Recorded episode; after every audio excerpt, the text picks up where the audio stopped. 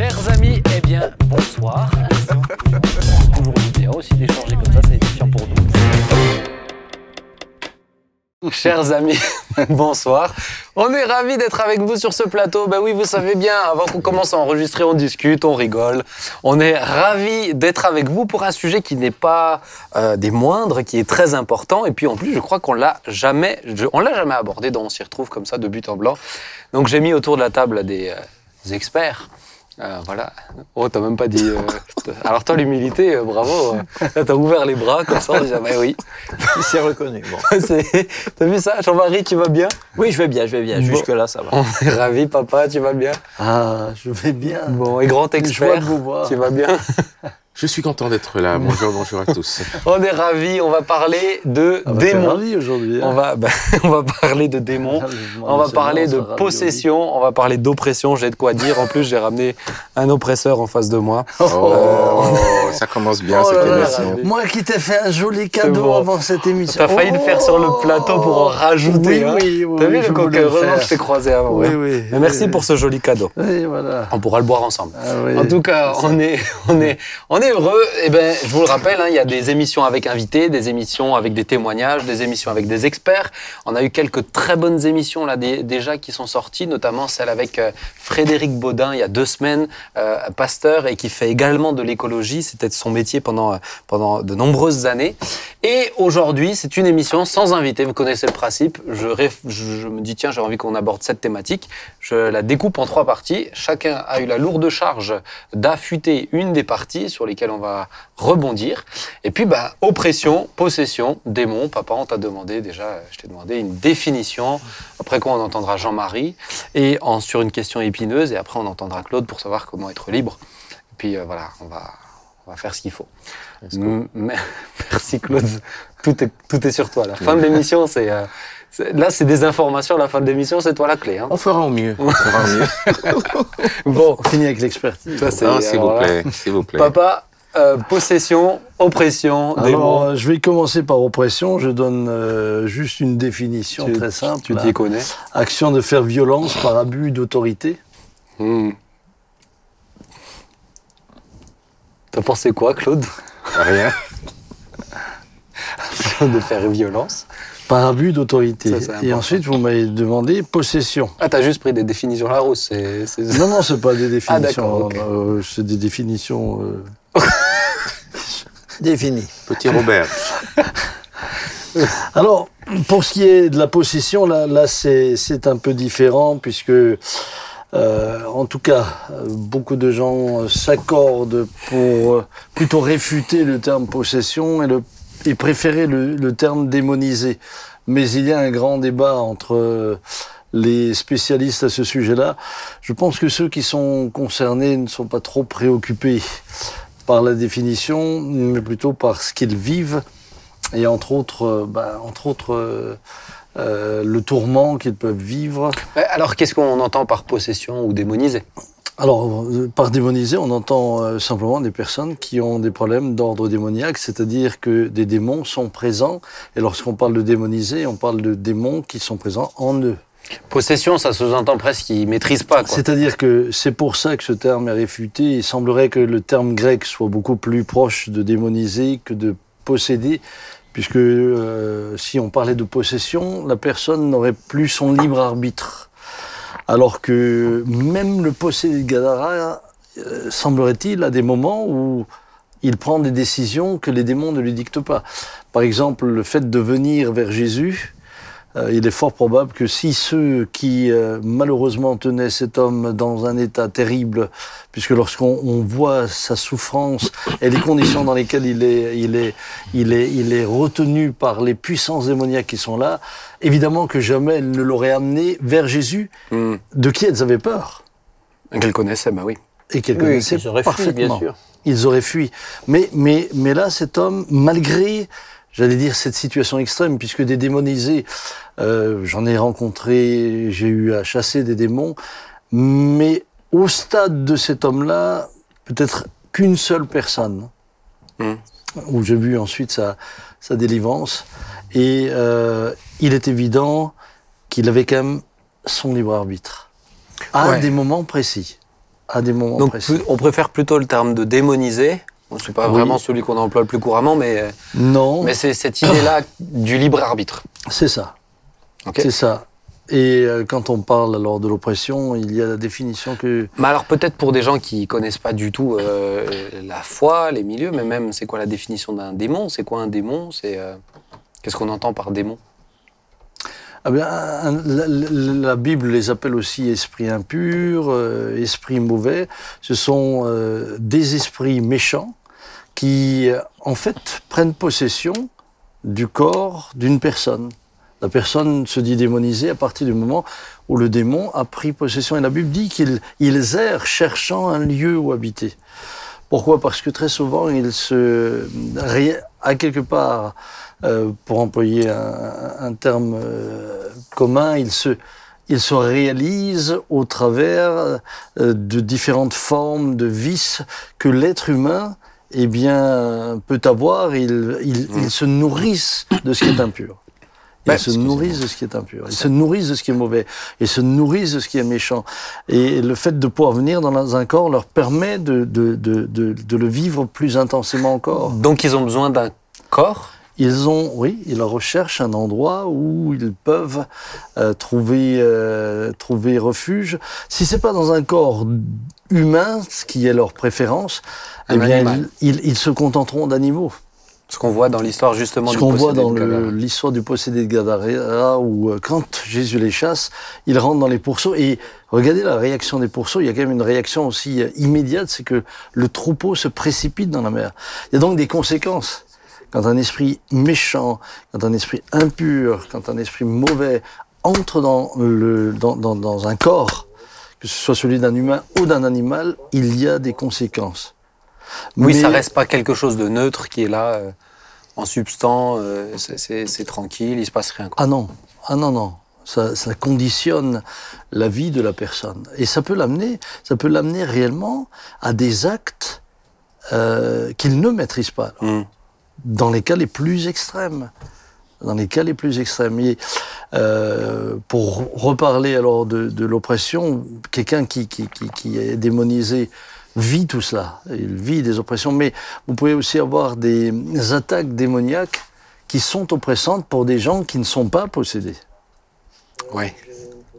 Et donne-nous peut-être des exemples. Je vais vous donner deux exemples précis. Le premier, c'est une expérience que j'avais faite.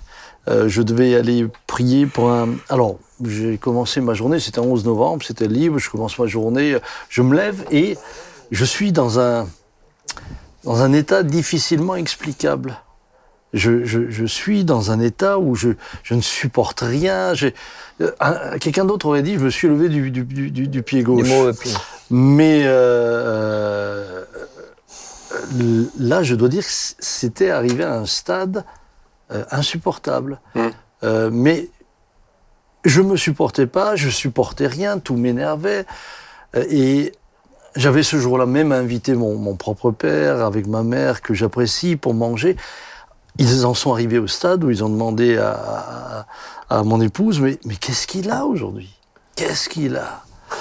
Mais c'était terrible. Et puis, à ce moment-là, m'appelle un frère de l'église pour que j'aille prier pour un jeune homme qui a de la fièvre à l'hôpital. Et le seul fait qu'il m'appelle m'irrite profondément. Intérieurement, je me disais, mais c'est pas que ça le 11 novembre, etc.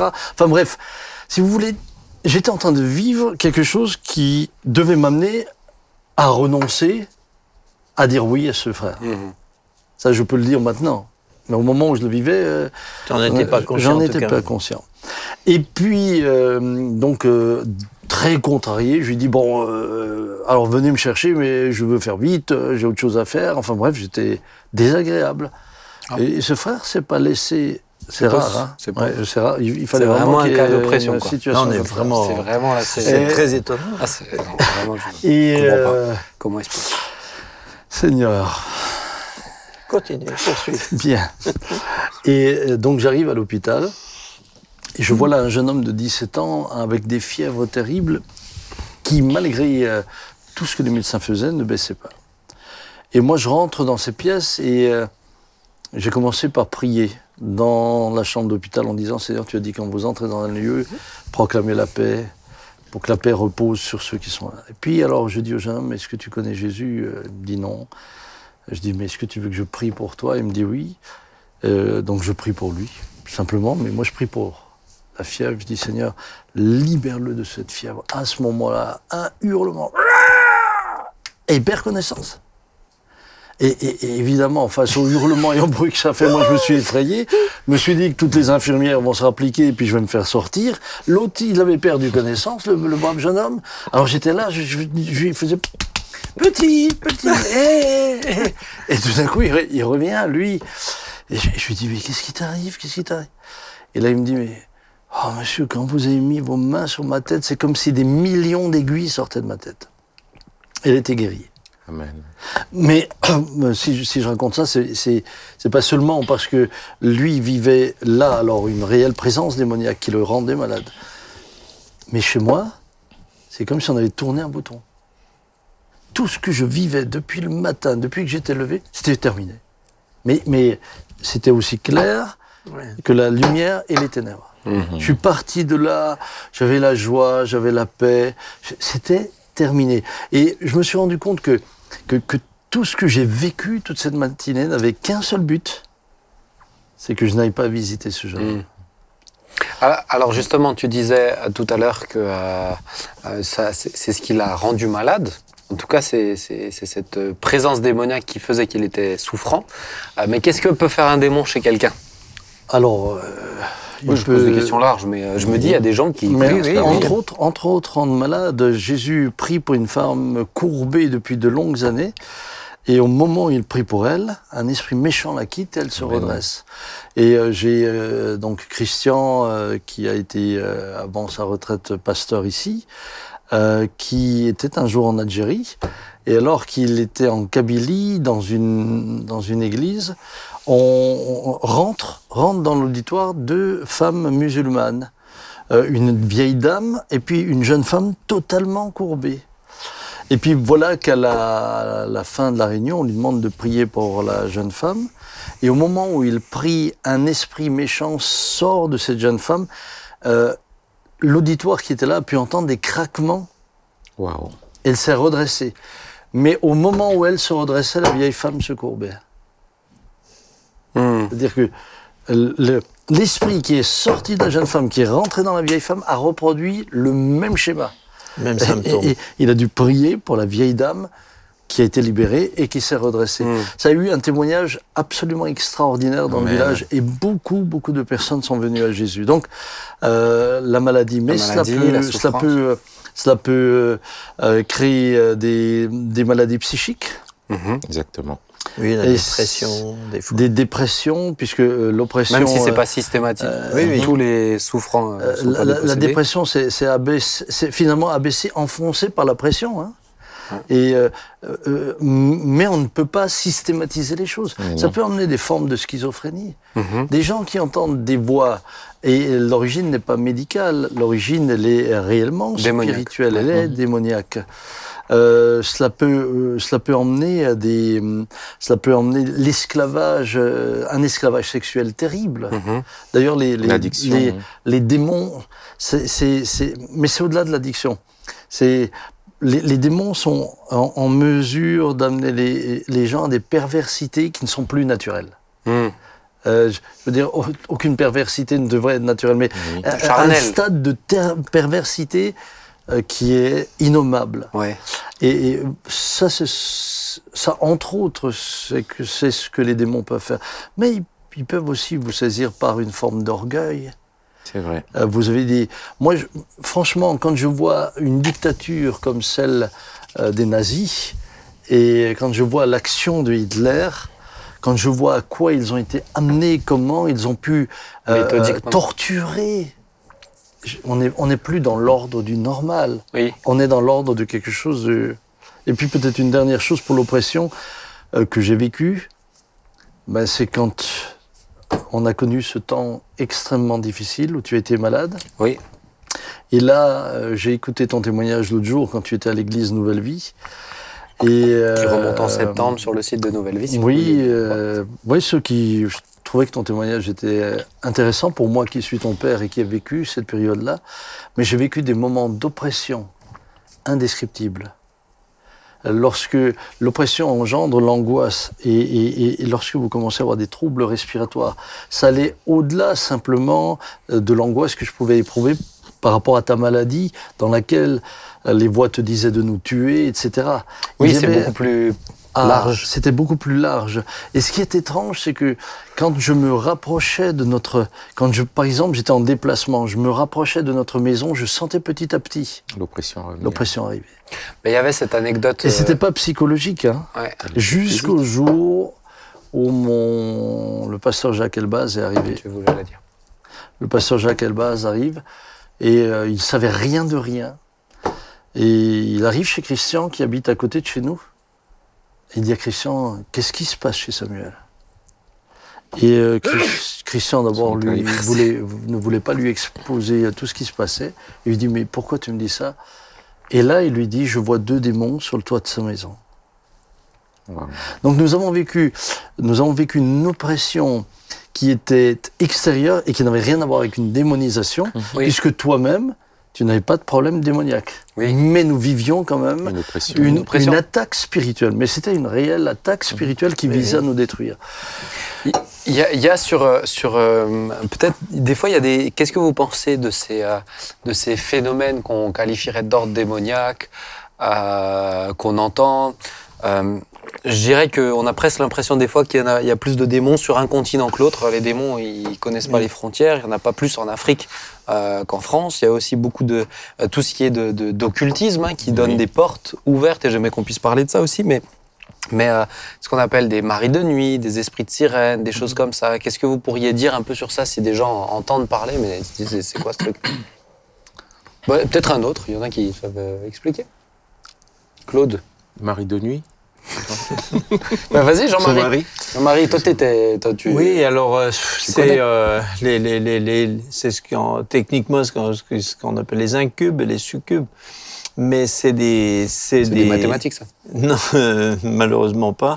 Mais oui, des dames en général, c'est plus se plaignent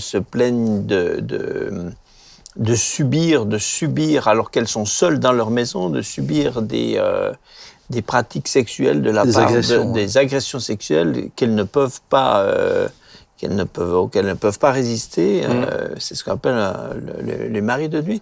Et quand celles qui après connaissent l'Évangile, on prie avec elles et cette agression cesse. Hein. C'est des esprits. Alors après, sur ça, on peut des fois discuter de savoir si il s'agit d'esprits ou de personnes humaines, de sorciers qui seraient capables de s'introduire dans leur maison, etc. Il y a de se matérialiser. Après. Il y a des gens qui cherchent beaucoup à expliquer dans ce monde-là. Je pense que c'est pas. Enfin, ça c'est la conclusion peut-être que Claude apportera tout à l'heure. On est plus après dans les solutions. C'est ça. Mais après, ce qu'il faut, c'est proclamer le nom de Jésus et c'est l'autorité de Christ qui délivre. Amen. C'est tout ce qu'on connaît sur le monde spirituel ne nous donne pas un centigramme d'autorité. Ce qui nous donne autorité, c'est ce qu'on connaît de Jésus. Amen. Amen. Mais en tout cas, des choses comme ça arrivent. Et alors ça c'est plus connoté, africain. Mais ça quand même toujours dans toutes les civilisations, il y avait des choses comme ça, hein. Comme les génies des eaux et tout ça. Chez Walt Disney, la petite sirène, c'est joli, mais les sirènes, les mamiwata, exactement. Dans d'autres continents, ça s'appelle autrement, la vouivre, ou il y a d'autres. Il y a des... Mais pff, voilà, c'est universel. C'est intéressant de relever aussi qu'il y a quand même toute une culture, etc., qui aussi qui transcrit le monde spirituel. Je me rappelle quand Sarah était petite avec Jonathan, vous étiez en Kansky Et tout d'un coup, elle s'est mise à hurler, elle s'est remise toute droite, tu es rentrée, et là, tu as vu vraiment un esprit qui était là, avec une tête de chèvre, si je me trompe pas. Et c'est des années après, on parle avec Johannes Amritser, et il te parle de celui qui est le père Fouettard, en fait, en Autriche, qui représente le père Fouettard, le Krampus, je sais plus quoi, là. Je me souviens plus du nom. Et il a vu la photo. Non, tu as vu la photo et t'as dit, mais c'est ça que j'ai vu. Et il m'a montré l'image. Au moment où il me montre l'image, moi, c'est ce que j'ai vu rentrer dans la pièce lorsque Sarah, qui avait... Elle dormait à point nommé. Lorsque moi, je vois ça, elle s'assied toute droite, se met, les yeux grands ouverts, se met à hurler. Je prends autorité, je commande à cette puissance de sortir de la chambre. Sarah se recouche et dort.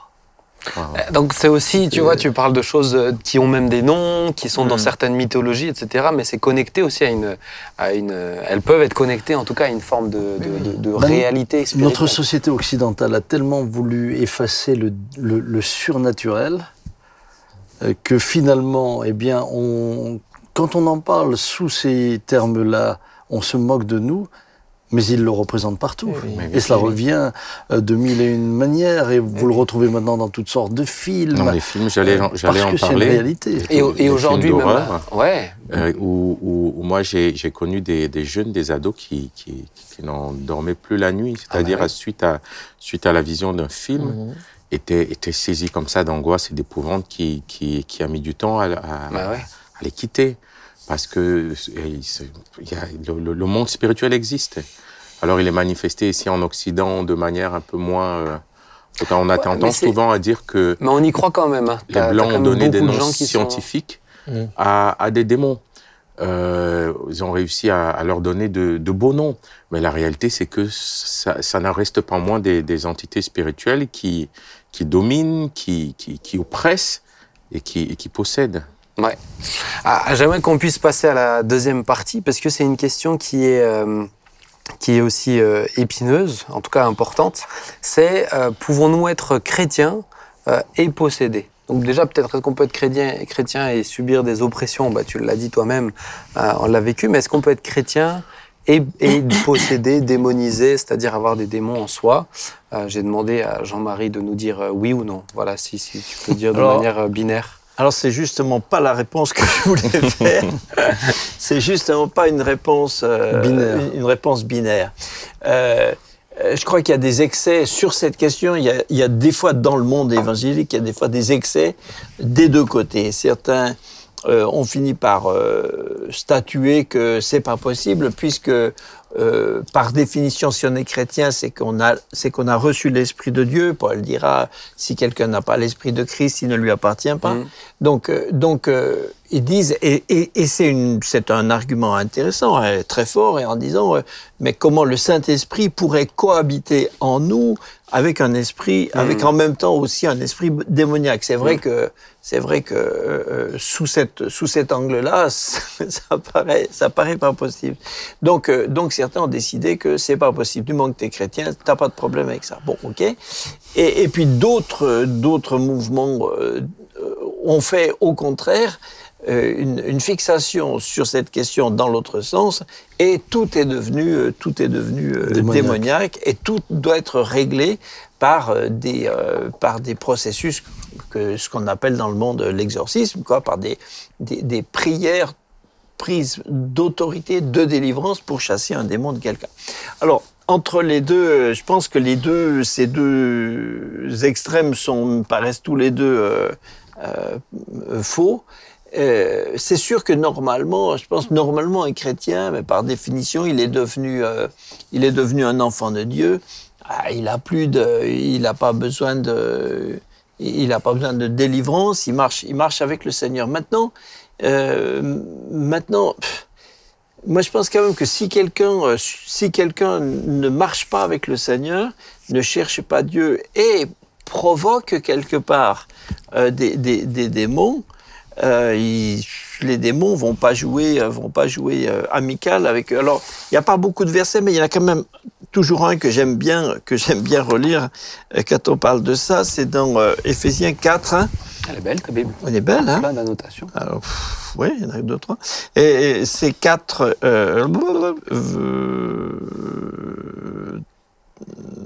27, il dit la fin du verset 26, « Que le soleil ne se couche pas sur votre colère. » Et il ajoute, verset 27, « Et ne donnez pas accès au diable. » Or, dans ce verset, vraiment, évidemment, Paul parle à des chrétiens, il ne parle pas à des non-convertis. Et à propos d'un excès de colère non maîtrisé, il dit « Ne donnez pas accès au diable. » à des chrétiens. Donc, évidemment, s'il leur recommande de ne pas donner, c'est que c'est possible.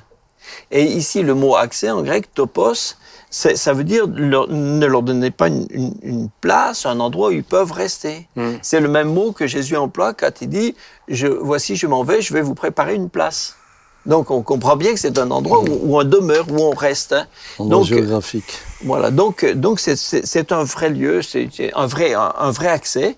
Donc, on peut comprendre qu'un chrétien pourrait donner un accès.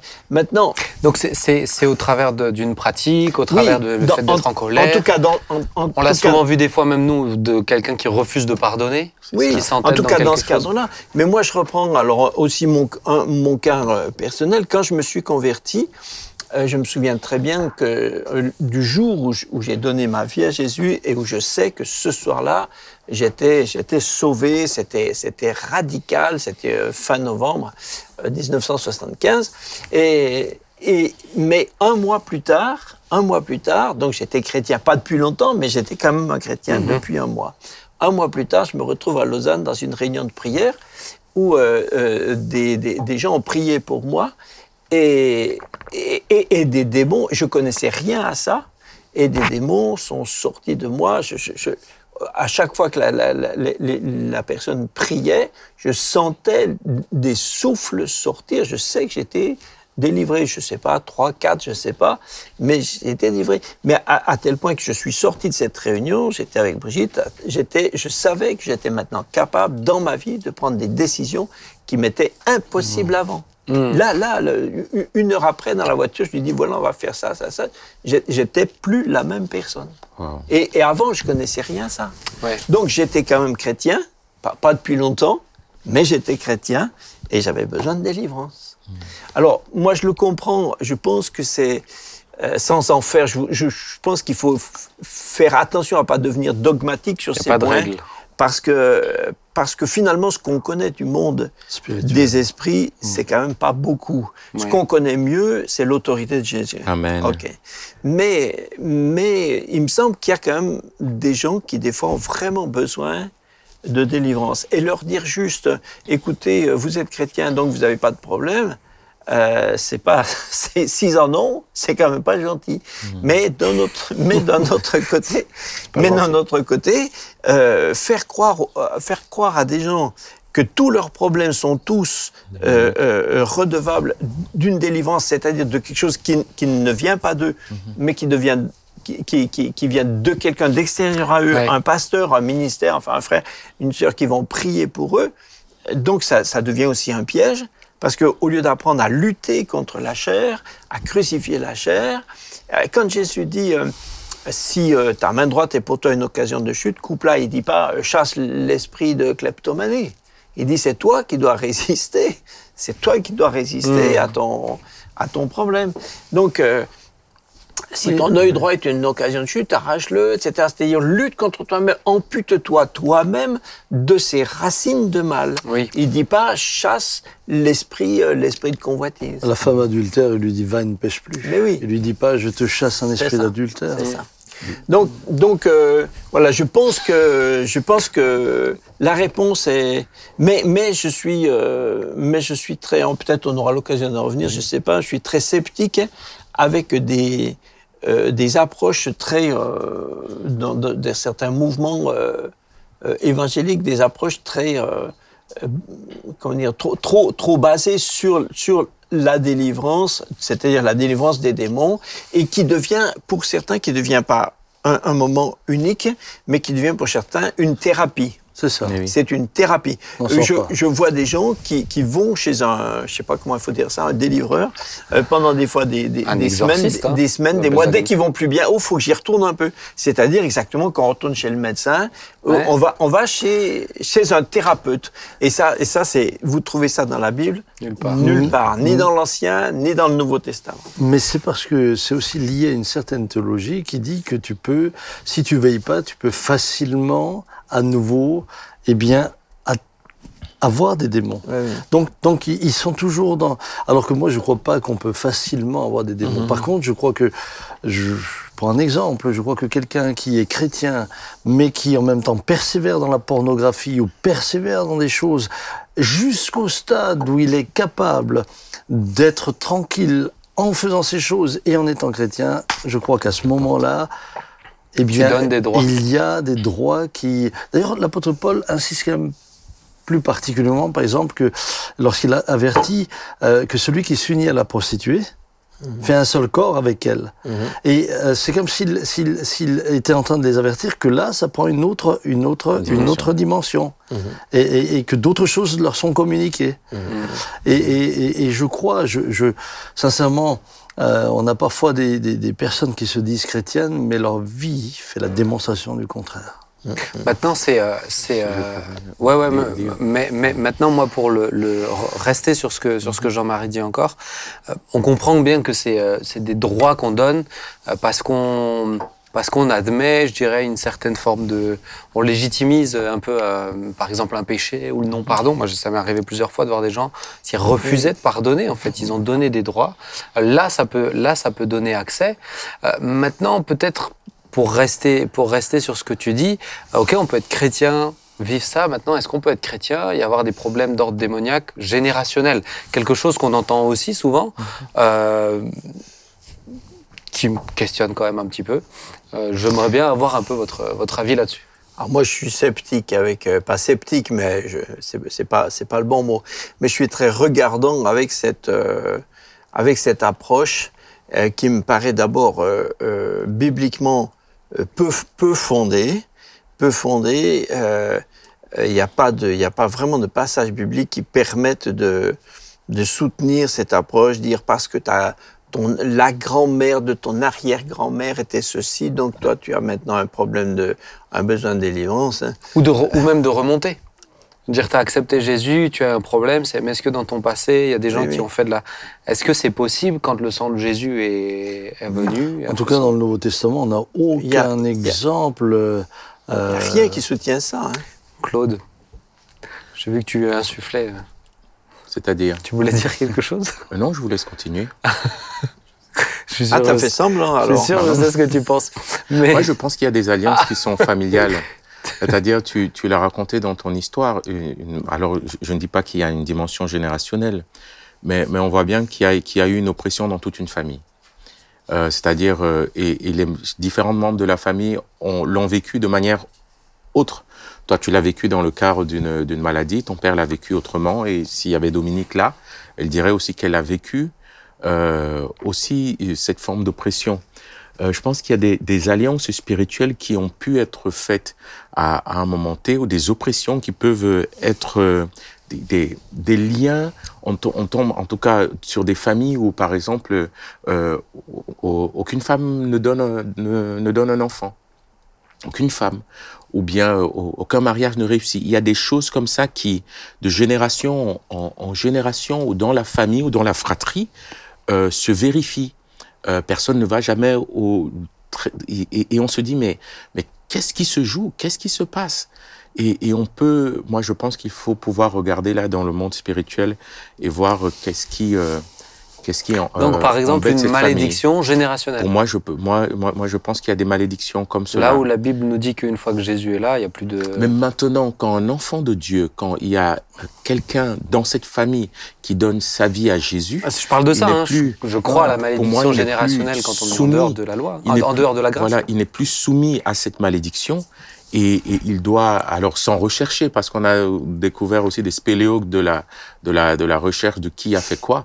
S'en rechercher, il doit pouvoir il doit pouvoir être libéré de cette malédiction. Mais est-ce qu'il n'est pas déjà libre si justement il est sous la grâce? Mais il y a beaucoup, comme il pouvait nous le dire, il y a beaucoup de choses que nous avons vécues dans notre histoire, dans notre enfant, dans notre passé, dans lesquelles, quand nous recevons la révélation, la vérité, nous en sommes libérés par la vérité.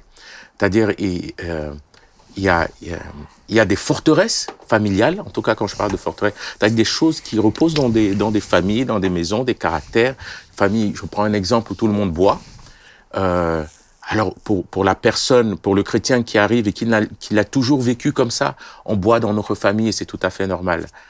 Il n'est pas toujours conscient que c'est comme un lien spirituel. Mais quand il reçoit par la parole la révélation que ce n'est pas juste ça insuffle de l'autre côté, un petit verre, mais qu'il y a réellement derrière ce petit verre un lien spirituel qui contraint toute cette famille à boire. Quand il reçoit cette vérité-là, eh bien, il peut en être affranchi de dire, dans ma famille, eh bien, malgré le fait qu'on boive à table, je ne veux plus. Oui, mais c'est pas un démon à chasser là. Pour moi, c'est pas. C'est ce qu'il disait. Je renonce à une pratique mauvaise que j'avais avant, tu vois. C'est des liens. Pour moi, c'est quelque chose d'un. Mais pour moi, je suis délié si je suis en Jésus. Tu vois, ce qui m'embête, c'est que je l'entends trop souvent chez les chrétiens. Et je me dis, mais où est votre confiance dans ce que Christ a fait pour vous ? Où est votre foi ?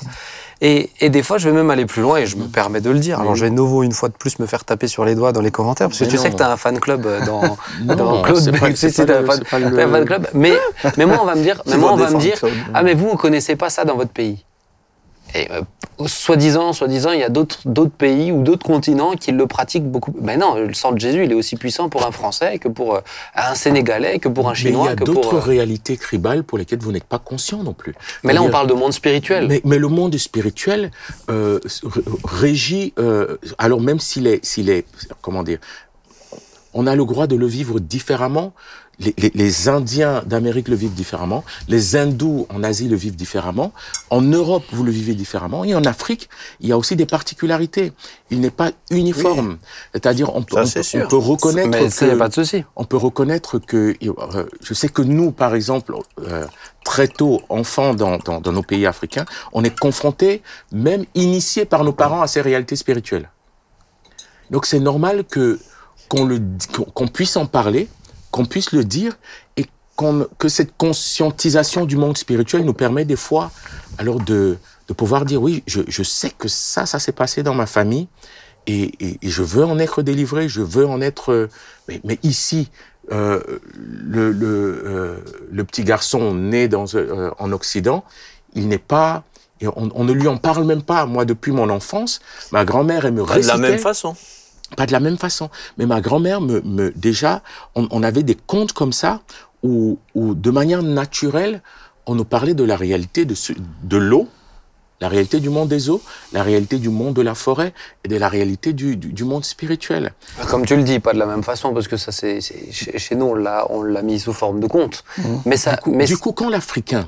Quand l'Africain, puisque je ne peux que parler de ma position, dit, mais je sais que dans ma famille, on a été confronté à cette réalité spirituelle, et que je sais, en étant chrétien, que je vis des choses et que je suis confronté des choses, il est dans une réalité qui est spirituelle, qu'on ne perçoit pas toujours, mais celle qui dit, la femme qui dit « j'ai des maris de nuit », elle ne l'invente pas, elle le vit. Les personnes qui vivent des oppressions, même dans des villages, pour être allé quand on allait au Sénégal en mission, on s'est rendu compte qu'il y avait des choses comme ça qui nous... Mais tu vas dans des villages alsaciens, Claude, c'est la même chose. Hein. Mais quand on est allé voir, mais là on était conscients. Là, ils ne sont pas conscients. Ici, on n'est pas conscient, on n'en parle pas. Oh là, dans les fermes. Alors dans les fermes, combien qui chassent les... des animaux qui meurent parce que... Mais quand on est allé voir Eric, Eric a pu nous le verbaliser, nous dire, OK, dans le village à côté, il y a ceci, cela. Et ce dans quoi vous êtes oppressés à l'heure actuelle, c'était l'esprit. Et il pouvait le dire. Et cette oppression, elle était réelle. Mais là, on parle d'oppression, j'ai pas de souci avec ça. Moi, c'est le côté lien générationnel où, comme si sur un continent, ça marche plus qu'ailleurs, même si on est en Christ. Pourquoi, moi, quelqu'un qui a pas j'en sais rien, une difficulté générale. Regarde, moi, j'ai dans ma famille quelqu'un que je connais très bien, où aucun couple de sa famille n'a tenu. Mm-hmm. Mais cette personne, elle est en Jésus, mais elle se dit pas. Je vais finir par divorcer. Parce qu'elle elle a même rien chassé. Parce qu'elle a cette foi-là, que Jésus, c'est Jésus qui me permet de tenir. Tu vois ce que je veux dire ? Mais connaître la vérité nous permet d'être libérés. Mais moi je me tiens en porte-à-faux de dire que ça n'existe pas. Pour moi, je pense que ça existe. Mais quand on connaît la vérité, quand on connaît notre identité en Christ, et quand on devient réellement enfant de Dieu, on peut en être délivré. Moi, c'est ce que je dis. Je ne dis pas que ça n'existe pas. Mais pardon ? Pour moi, t'en es délivré. Si, parce qu'il y a certaines... Il y a une position de foi à avoir. C'est dans la révélation du péché que tu es délivré. Si tu n'as pas la révélation, tu n'es pas délivré de quelque chose dont tu n'as pas la révélation. Mais le péché de mes ancêtres, c'est le péché de mes ancêtres. Mais si je ne découvre pas, par exemple, que j'ai un problème, si le Saint-Esprit ne me convainc pas que j'ai un problème avec l'orgueil, je ne peux pas en être délivré. Mais ça, c'est pas un démon. Ce que je veux dire, c'est enfin, je sais pas comment, on va peut-être laisser les autres aussi, mais là, c'est pas un démon, c'est renoncer à son péché. Enfin, je sais pas, en tout cas, moi, si vous voulez, moi, ce qui me gêne, c'est la systématisation. C'est ça. C'est quand on en fait une systématisation, parce que j'ai aussi été, tu sais que je voyage aussi beaucoup en Afrique, etc. Oui. Et j'ai aussi vu parfois le côté presque superstitieux. C'est vrai. Qui plongeait les personnes, alors réellement, toujours dans la conviction que tout était spirituel. Et ils ne réglaient jamais les vrais problèmes. À côté de ça, dans le Nouveau Testament, c'est sûr que je n'ai jamais aucun exemple comme cela. On voit juste une chose qui est claire, c'est « repentez-vous ». Et je crois que la repentance amène cette prise de conscience. Ensuite, on a des textes dans l'Ancien Testament qui nous disent clairement que le péché, que si le Fils... marche dans la droiture, le péché du Père ne reposera pas sur le Fils. Amen. Et c'est plutôt la systématisation qui, moi, me pose problème. Je ne dis pas que qu'on ne peut pas se retrouver tout d'un coup face à une situation... Comme on disait avant, on ne peut pas faire de généralité. Je vous donne un exemple. J'ai vu des personnes sortir, je vais le dire, sortir du catholicisme, et lorsque nous en prions pour elles... au sujet de certaines des pratiques qu'elles avaient, elles ont vécu des délivrances. Wow. Est-ce que c'est systématiquement comme ça ? Non. Ça, c'est important de le dire. C'est pas parce qu'on, c'est pas une pratique qui engendre forcément des démons. Et on a prié pour des gens qui ont fait de l'occultisme, ils n'ont pas eu de délivrance. Et c'est pas l'expérience qui forge la doctrine non plus. Oui. C'est ça. Que c'est important de moi, ce qui m'embête beaucoup, c'est que derrière certaines approches, ça justifie chez certains chrétiens de ne pas lutter, de toute leur force contre le péché, parce que leur problème on leur fait croire que leurs problèmes doivent être réglés par quelqu'un d'autre qu'eux. C'est ça. Alors ils vont chez quelqu'un, délivrez-moi de ça. Bon, il a prié. Bon, ça va pas trop. Alors après ils en cherchent un autre et ils sont toujours à la recherche de celui qui saura faire la bonne prière. Du spécialiste. Et voilà. Non seulement pour moi de pas lutter, tu vois, de pas faire sa part, mais de pas être dans la foi. Oui. Pour moi, il y a une question une question de foi. Mais ils cherchent celui qui a la foi pour eux. De foi et d'autorité. Si je peux me permettre, moi je pense qu'il y a deux dimensions dans ce cadre. La première étant, la Bible nous parle dans Galates 5:19 des œuvres de la chair. Elles sont manifestes. Elles sont en nous. Et souvent nous avons décrit comme démoniaques ces œuvres-là, alors qu'elles sont liées à la chair. La convoitise, elle est là. Il n'y a pas d'esprit de convoitise. L'orgueil de la chair, il y a la magie. L'impureté est là. La magie est dedans. Et souvent, de voir ces péchés-là, en tout cas de voir ces péchés, on est à des frères et sœurs à dire « mais je suis dans l'impureté, donc ça doit être un démon d'impureté ». Non, ça fait partie des œuvres de la chair. Mais la chair, elle doit être crucifiée, la chair doit mourir.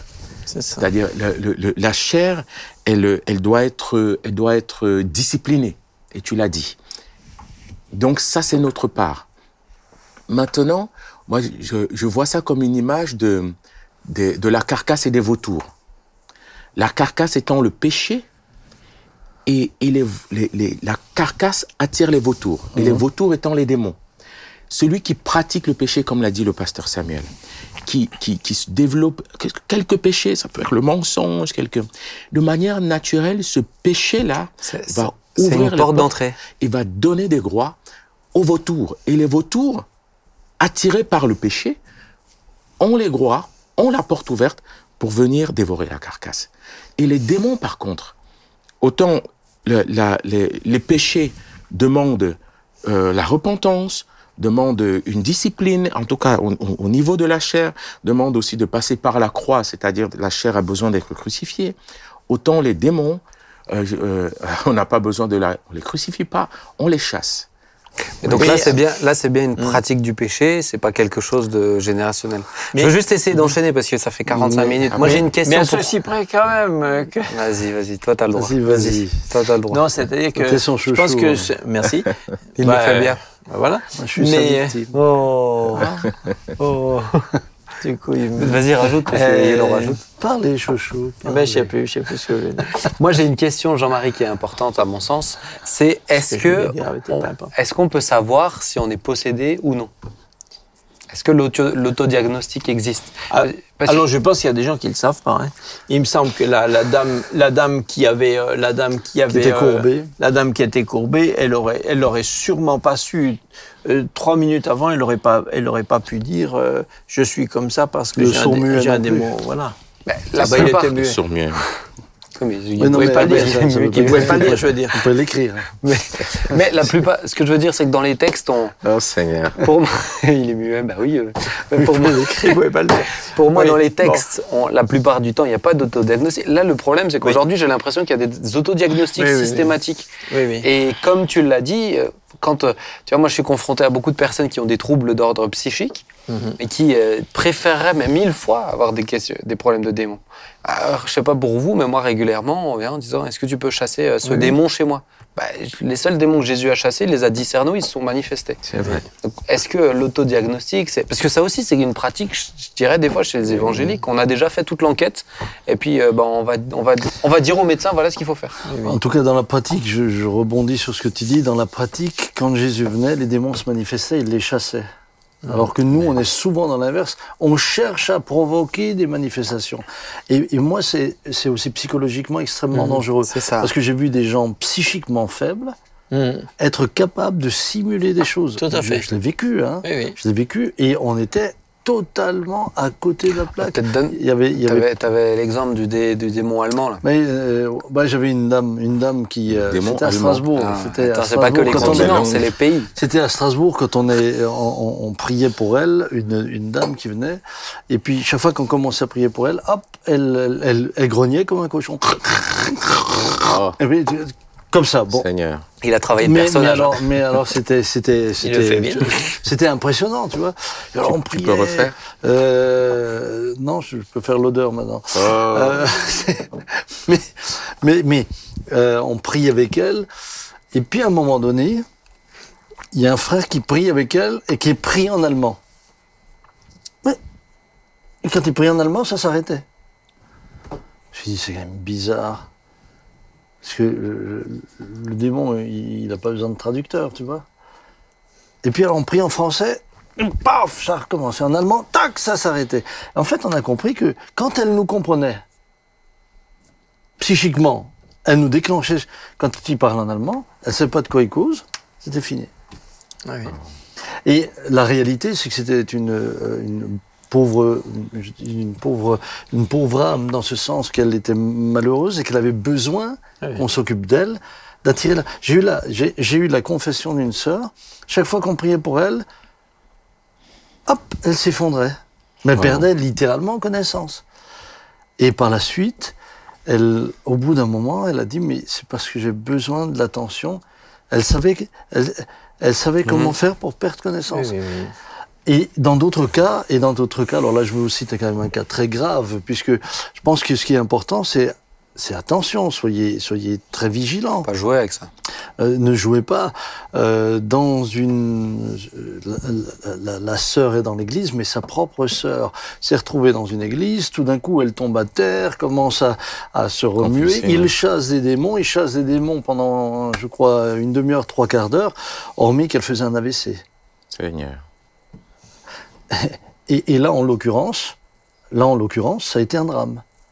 Parce que cette femme est sortie paralysée à moitié de l'expérience. Si on avait tout de suite appelé les secours, je ne sais pas si ça aurait tout de suite réglé, mais au moins les secours auraient été là. Oui. Et puis plus tard, malheureusement, cette personne a connu des moments extrêmement difficiles. Elle est partie comme ça. C'est ça. C'est qu'il y a quand même pour moi des fois des un peu comme tu le disais, on a mis un peu dans des boîtes, dans des choses automatiques, des raisonnements qui sont... moi, je le vois avec les gens qui ont des fragilités, des troubles, des maladies, même psychiques. Mentales. Où je leur dis, ils me disent, c'est des démons. Mais parce que c'est beaucoup plus difficile d'accepter que c'est une maladie dans ce cas-là. Je dis, mais écoute, ton Valium, là, il fait ou il fait pas? Il fait pas. Je me sens mieux quand je le prends. Je dis, bah, tu te sens mieux, c'est que ça marche aussi. C'est de la chimie, un médicament aussi. Donc, c'est que ça a aussi de l'effet. Et qu'il n'y a pas de... Pour moi, de principe, les autodiagnostics... je mets déjà un gros bémol parce que c'est je le vois pas bibliquement. Non seulement des autodiagnostics, mais même des diagnostics chez les autres. Moi, je regrette un peu que ce qu'on a traduit par le discernement des esprits dans les Corinthiens là, je pense que le terme est un peu faussé parce que discernement, ça donne l'impression simplement d'un diagnostic, comme si on passait quelqu'un spirituellement, on le passe à la radio, ah vous avez deux démons ici, deux là, tiens, et puis alors là un paquet, un bon truc, voilà, et les gens rentrent, non mais c'était quelqu'un d'autre, hein. Et les gens rentrent chez eux juste avec, et les gens repartent juste avec une radio. Ouais. Mais ça sert à quoi? Une radio, ça, c'est pas une thérapie, ça change pas quelqu'un. J'avais quelqu'un qui m'a dit ça. Moi, j'ai reçu le don du discernement. Je vois qu'il y a des démons. Voilà. Alors que le terme, c'est gentil, il a les infos, mais il fait pas ce qu'il faut. Voilà, c'est ça. Alors que le terme grec, diakrisis, c'est un jugement. C'est discerner, mais c'est juger, c'est-à-dire c'est discerner pour prendre autorité. Amen. C'est pour ça que je trouve dommage qu'on ait gardé la tradition de cette traduction de discernement.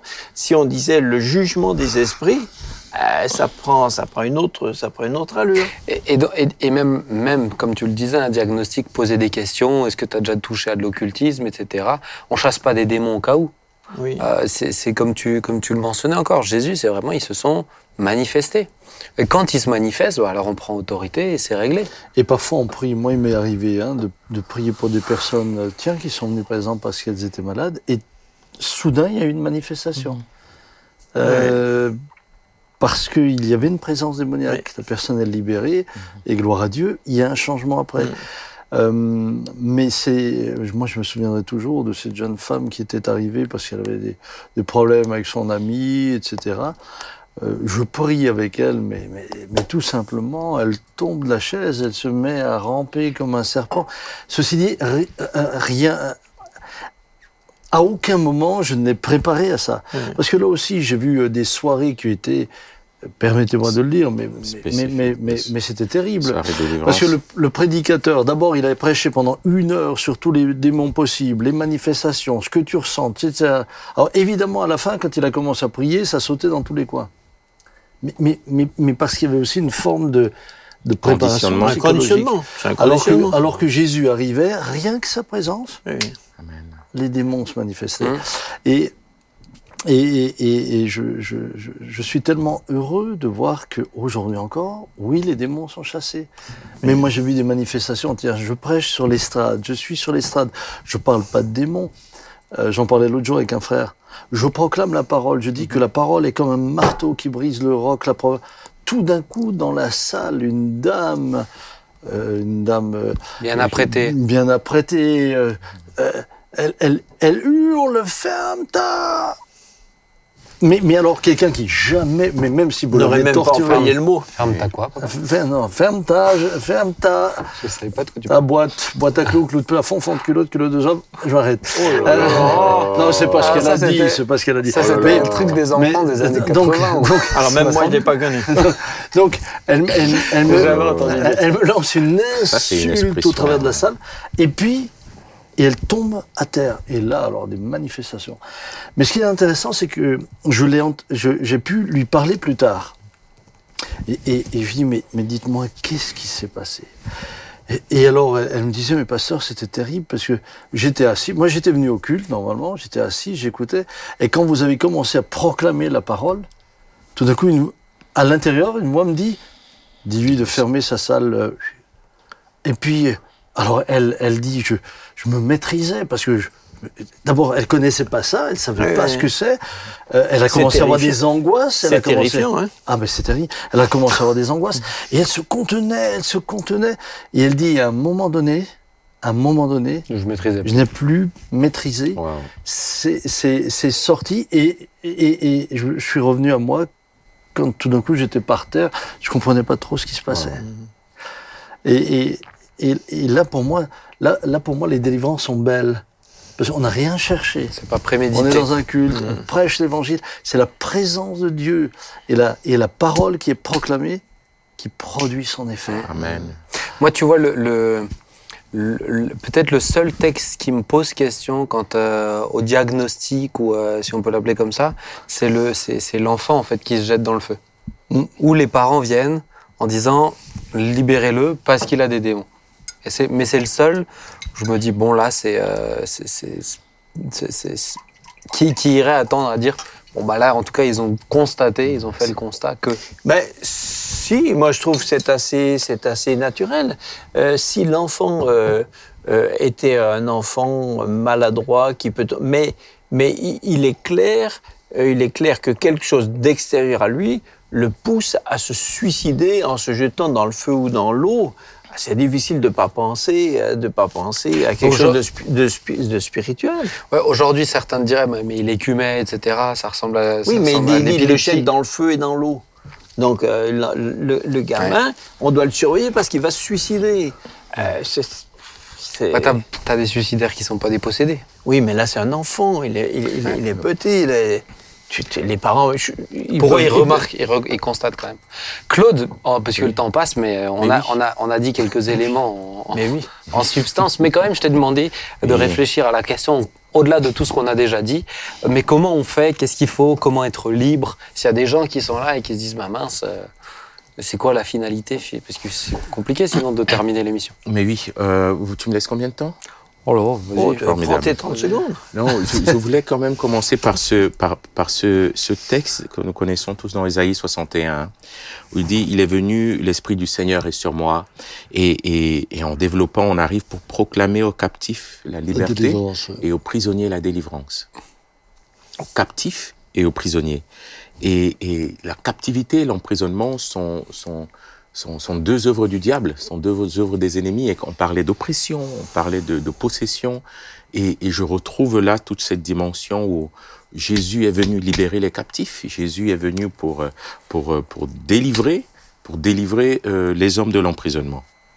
Amen. Très bien. Peterschmitt. Amen. Voilà. Maintenant, pour être plus... Et nous avons aussi ce texte qui dit « Voici, je vous ai donné le pouvoir ». De marcher sur les scorpions et sur toute la puissance de l'ennemi. Ça veut dire que le Seigneur nous a donné le pouvoir, le Seigneur nous a donné cette autorité en son nom, dans le nom de Jésus-Christ. Nous savons qu'à la croix, la chair a été vaincue. Et souvent, je reviens sur une petite parenthèse que j'ai ouverte tout à l'heure. Nous voulons chasser le démon, mais nous ne voulons pas combattre les œuvres de la chair. Jean-Marie le disait. Mais chasser le démon sans combattre les œuvres de la chair, sans combattre la cause, sans combattre l'origine, sans fermer la porte. C'est comme cette parabole où Jésus nous parlait de l'homme fort. Personne ne rentre dans une maison sans avoir auparavant lié l'homme fort. Et cette deuxième parabole qui me revient, où Jésus dit quand un esprit méchant sort d'un corps, il va se balader dans les lieux arides, cherchant un endroit de repos. S'il n'en trouve pas un, il va aller chercher d'autres et ils reviendront et la situation de cet homme sera plus pire. Donc, ne nous attardons pas simplement à combattre ou à chasser les démons, mais regardons aussi quelles sont, pourquoi est-ce que la carcasse a attiré les vautours? Quelles sont les causes du péché? Quels sont les droits? Quelles sont les portes qui ont été ouvertes? Voilà. Amen. Amen. Merci Seigneur. Et maintenant, comment accompagner quelqu'un? Ça continue. Comment accompagner quelqu'un dans cette délivrance? Moi, je vous encourage à suivre déjà la prédication du pasteur Benjamin Peterschmitt, il y a de cela une semaine. Alors là, on est en décembre, si je me trompe. Voilà. Alors, c'est une prédication c'était le 3 septembre. Le 1er octobre. Qui a parlé de la vérité. Vous connaîtrez la vérité, ouais. Et la vérité vous rendra libre. Il y a une dimension de la parole qui rend libre. Le pasteur Samuel lui disait qu'en annonçant la parole a suffi à éclairer, à chasser les ténèbres. Confesser, mettre à la lumière les choses. Donc, il y a une dimension de vérité. Comment accompagner quelqu'un? Vous pouvez. J'ai noté ici un engagement de la part de la personne, une volonté de la part de la personne. Si je veux t'accompagner, il faudrait que tu sois volontaire. Celui qui ne veut pas que je prie pour lui, mais je ne prierai pas pour lui. Celui qui ne veut pas, et j'en ai encore aujourd'hui des jeunes qu'on accompagne, mais qui vont te dire pris pour... j'ai un souci avec la cigarette, mais qui ont un problème avec l'impureté. Et je ne vais pas prier pour l'impureté. Écoute, si ton souci, c'est la cigarette, je vais me limiter à ce que toi, tu considères comme étant un problème. Vous suivez toujours. Deuxième point... Il a juste craché sur les caméras, mais... La compétition. C'est une manifestation. La réalisatrice est devenue sourde. Je suis désolé. La confession de votre foi en Jésus-Christ, et tu l'as dit... Quand nous sommes, tu as parlé de foi tout à l'heure, Benjamin. Tu disais, par la foi, je dois croire que j'appartiens au Seigneur et que les œuvres des ténèbres et que l'ennemi n'a plus de pouvoir, n'a plus d'autorité sur moi. Ça, c'est la foi en sa parole, quel que soit ce que je vis et quel que soit mon background familial. Et c'est toi qui disais aussi, en rapport à ça, une fois je t'ai entendu dire, mais... les démons restent aussi et demeurent en fonction de de quoi tu les nourris. Donc si maintenant tu coupes la source, c'est juste. Il s'abreuve plus et puis naturellement on n'a pas besoin d'avoir eu des démonstrations extraordinaires à l'extérieur pour croire que les démons sont plus là. Et la délivrance n'est pas toujours une manifestation. Jean-Marie le disait tout à l'heure, il a senti mais il ne sait pas. Voilà un souffle. Ah oui, c'est un souffle. Et tu souffles beaucoup. Je pars de la confession de tout péché. Tu souffles souvent comme ça. Oui, tu as soufflé tout à l'heure. Ouais. T'as senti souffler, Jean-Marie. La confession du péché, tu le disais tout à l'heure, confessez vos péchés. Ouais. Si vous confessez vos péchés, il est fidèle et juste pour vous pardonner et pour vous purifier de toutes vos iniquités. Assainir sa maison, assainir son cœur, assainir sa vie. Le démon ne peut pas résider dans un endroit où il y a la lumière. Le démon ne peut résider que dans les ténèbres. Donc, la confession du péché, la repentance du péché. Proverbe 28:13 nous dit « Celui qui cache ses transgressions ne prospère point, mais celui qui les avoue et les délaisse obtient la miséricorde. » C'est ça. La repentance. Et des fois, on a très peu de moments de repentance, des fois. Et je pense que nous avons besoin de nous repentir, une réelle repentance affaiblit le pouvoir de l'esprit qui nous oppresse ou qui veut nous dominer. Il y a aussi la rupture. On a rencontré des hommes et des femmes qui étaient encore liés. Le Seigneur parle de temps en temps à l'Église. Il disait mais arrêtez l'occultisme, arrêtez. En fait, il y a une parole comme ça il y a quelque temps. C'est bien sûr. Qui disait vous regardez votre horoscope comme si ça changeait. Si vous ne rompez pas avec ces sources. Eh bien, vous serez toujours en lien, vous nourrissez le vautour. Donc, la rupture de tout lien avec l'occultisme, avec les pratiques les pratiques que l'on faisait avant. Tu l'as dit tout à l'heure aussi, Benjamin, pardonner. Pardonner. Lorsque vous êtes debout faisant votre prière, nous sommes dans Marc 11, 25, si tu sais que ton frère a eu une occasion, si vous avez quelque chose contre quelqu'un, pardonnez. Et le pardon, des fois, est une source de libération et de délivrance. Et après, il y a le temps de prière où nous recevons l'autorité de la part du Seigneur. Oui, Jean-Marie. Tu me regardes avec beaucoup de circonspection. Donc, je dis, nous avons reçu l'autorité pour pouvoir chasser les démons. Nous avons reçu l'autorité. Cette autorité, elle est dans le nom de Jésus. Jésus liait les démons et Jésus faisait taire les démons. Parce que des fois, j'ai l'impression qu'on doit... On a tous assisté à l'une ou l'autre scène où on les questionner entend parler. Surtout. Et il faut qu'ils parlent. Non, Jésus, et Paul l'a fait aussi, il les faisait taire. Et il les chassait. Mais c'est juste ce que tu dis aujourd'hui, il faut qu'on connaisse tous leurs prénoms, leurs pédigrés, d'où ils étaient avant. Ça sert à rien. Une autre chose, juste pendant que tu parles, non seulement Jésus faisait ça, mais très souvent, il ne permettait pas aux démons de faire le spectacle. Amen. C'est-à-dire que Jésus les chassait avant même que la foule arrive. Oui, c'est vrai. Et je pense que... moi, je suis parfois peiné lorsque je vois des délivrances être mises sur YouTube. Finalement, la pauvre personne qui a déjà été tourmentée, elle se retrouve encore exposée en spectacle. C'est vrai.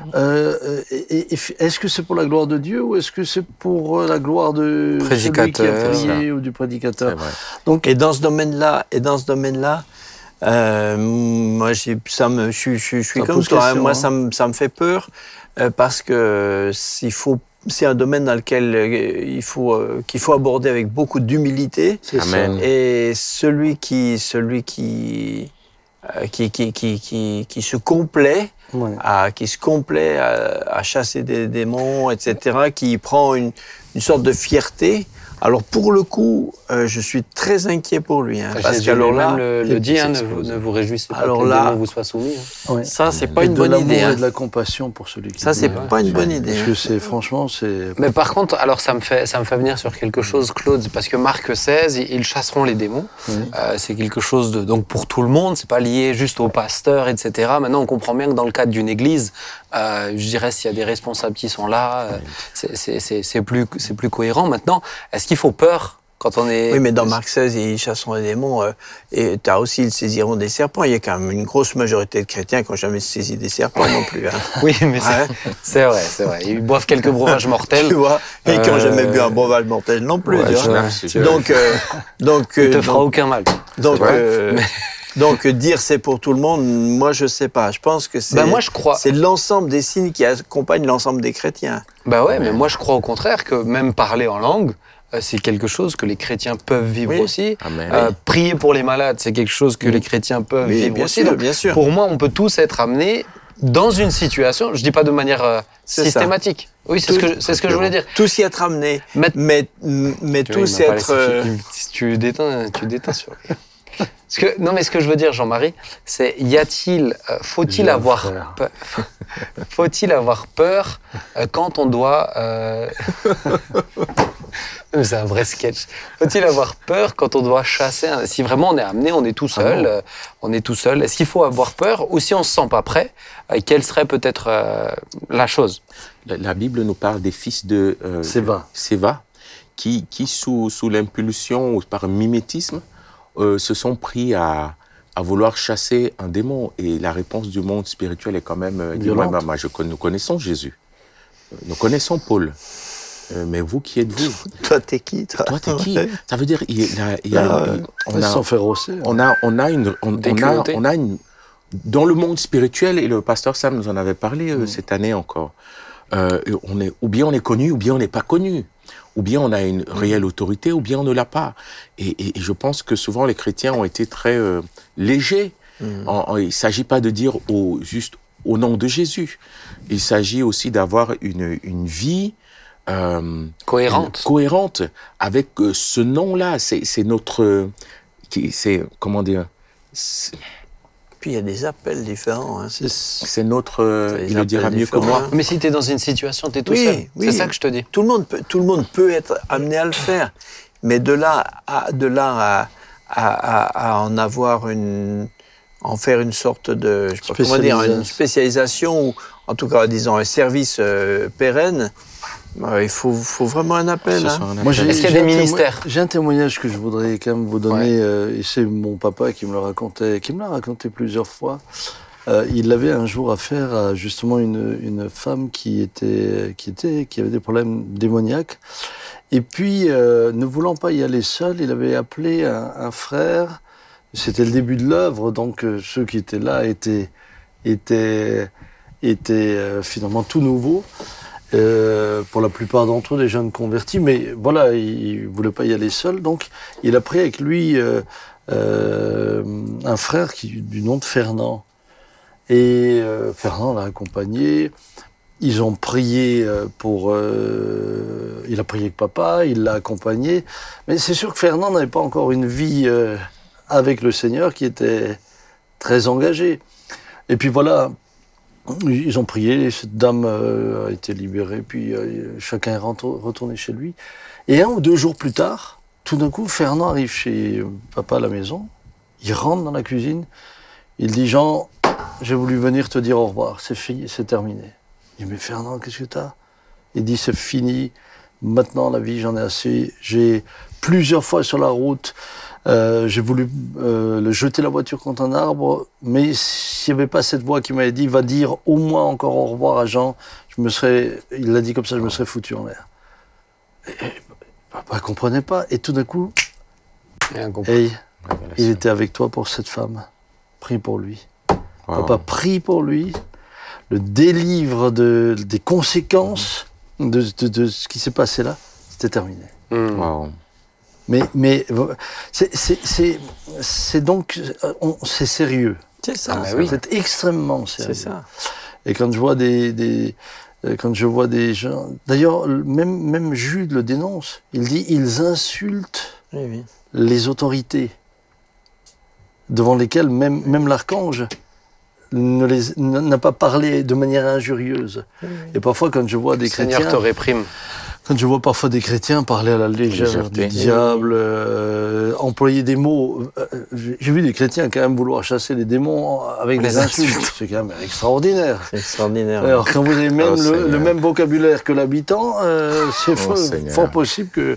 Non, c'est même Jésus dans les lettres au début de l'Apocalypse, il reprend cette église et dit, il les gronde de se flatter, de connaître les profondeurs de Satan. Et c'est pas un compliment. Hein. Non, c'est pas un compliment. Et donc, je crois que c'est important d'être conscient aussi qu'on a en face de nous un monde spirituel, mais où même l'ange a du respect. Mmh. Et c'est pour ça qu'il ne faut pas y aller inconsidérément et à la légère. Hein. Bah, en tout cas, je pense que c'est important dans tout ce qu'on dit là, c'est de savoir que en Jésus, on a la liberté, l'autorité, et l'autorité si on vit une vie qui est cohérente avec aussi, amen. Et qu'on n'a pas besoin d'avoir à craindre le monde, d'avoir à craindre Satan, si on a encore une fois cette vie en règle. Même, tu sais, moi, ça m'arrive quand même régulièrement, des gens qui me disent priez pour moi, pasteur, parce qu'un marabout m'a fait quelque chose, je connais mon oncle qui a fait ceci, cela. Je dis, mais sinon, je serais le premier je devrais avoir peur à chaque fois que je prie, alors avec quelqu'un d'autre. Oui. Si j'ai peur, il arrive à m'attaquer, mais moi, ils ont peur de celui qui habite en moi. Amen, pas nous qui avons peur de ceux qui sont à l'extérieur. Amen. Donc je pense que pour moi, il y a aussi vraiment cette position de foi, cette assise, je dirais, dans la foi, qui devrait nous faire dire, mais on sait qui est en nous. Mais alors, amen. Je crois à ce stade, c'est important de ne pas oublier que Jésus ne les envoie pas avant qu'ils étaient remplis du Saint-Esprit. Amen. C'est-à-dire, restez à Jérusalem jusqu'à ce que vous ayez reçu ce que le Père a promis. Et eux qui ont chassé des démons sous l'autorité de Jésus pendant sa présence, là, n'en chassent plus. Dans cet espace-là, vous ne voyez pas qu'ils essaient de guérir des malades, rien. Arrive la Pentecôte, ils sont remplis du Saint-Esprit, et là, ils ont une autorité pour guérir les malades. Et ça, je crois quand même que c'est important de le dire, frères et sœurs, Soyez vraiment baptisés du Saint-Esprit. Soyez remplis du Saint-Esprit. Amen. L'autorité n'est pas une option. Non. Vous recevrez une force. Une puissance. Mais cette force-là, elle est spirituelle. C'est pas, un démon ne se chasse pas par vos phrases, ni par votre connaissance intellectuelle, ni quoi que ce soit. Vous n'avez aucune autorité de par votre position sociale. Amen. Ni la théologie, ni rien. Amen. Chers amis, ça fait 1h15 qu'on discute. On a dit plein de choses, hein, certaines bonnes et puis certaines bien. En tout cas, j'espère que d'autres très bonnes. Mmh. J'espère que ça a pu vous édifier. Je pense que c'est aussi des émissions. Voilà, on aborde des sujets qu'on n'a pas, en tout cas, l'occasion de faire comme ça en une prédication, en échange, en témoignage. Je trouve que ça peut être très édifiant ce genre d'émission. Mmh. Donc n'hésitez pas à la partager, n'hésitez pas aussi à dire ce que vous en pensez, même votre expérience à ce niveau. Voilà. Et puis, voilà, que le Seigneur vous bénisse richement. Est-ce que vous êtes d'accord qu'on puisse terminer par prier quand même ? Jean-Marie, si tu le veux bien. Volontiers. Grand plaisir. Merci. Seigneur, nous te remercions de pouvoir, d'avoir donné à l'Église et à chacun des enfants de Dieu de pouvoir utiliser le nom puissant de Jésus. Amen. Merci. Seigneur notre Dieu, sans toi, nous ne savons rien faire, nous n'avons aucune ombre d'autorité en rien du tout, mais ton nom est tout puissant. Tu as vaincu la tentation, le péché, le diable, le monde, la mort. Tu es vivant au siècle des siècles. Amen. Et c'est toi qui vis dans les enfants de Dieu. Merci parce que le prince de ce monde a été, le diable a été vaincu, et tu nous donnes de pouvoir prononcer ton nom, Seigneur Jésus-Christ, sur toute manifestation mauvaise. Merci de donner aux enfants de Dieu de connaître puissamment, profondément la révélation de la victoire de Christ, de son autorité, afin que, connaissant Christ, il n'ait plus peur et qu'il soit en position d'affronter ceux qui doivent affronter. Bénis tous ceux qui sont dans des conditions difficiles, qui sont dans l'angoisse peut-être, permets, Seigneur, qu'ils trouvent dans cette révélation de Christ un puissant encouragement. Oui, merci, Seigneur. Amen. Amen. Amen. Amen. Eh bien, que Dieu vous bénisse. Rendez-vous dans 2 semaines. Amen. N'oubliez pas, vous pouvez retrouver sur YouTube, sur toutes les plateformes audio, Deezer, Spotify, Apple Music et j'en passe. Que Dieu vous bénisse. À bientôt. Bye.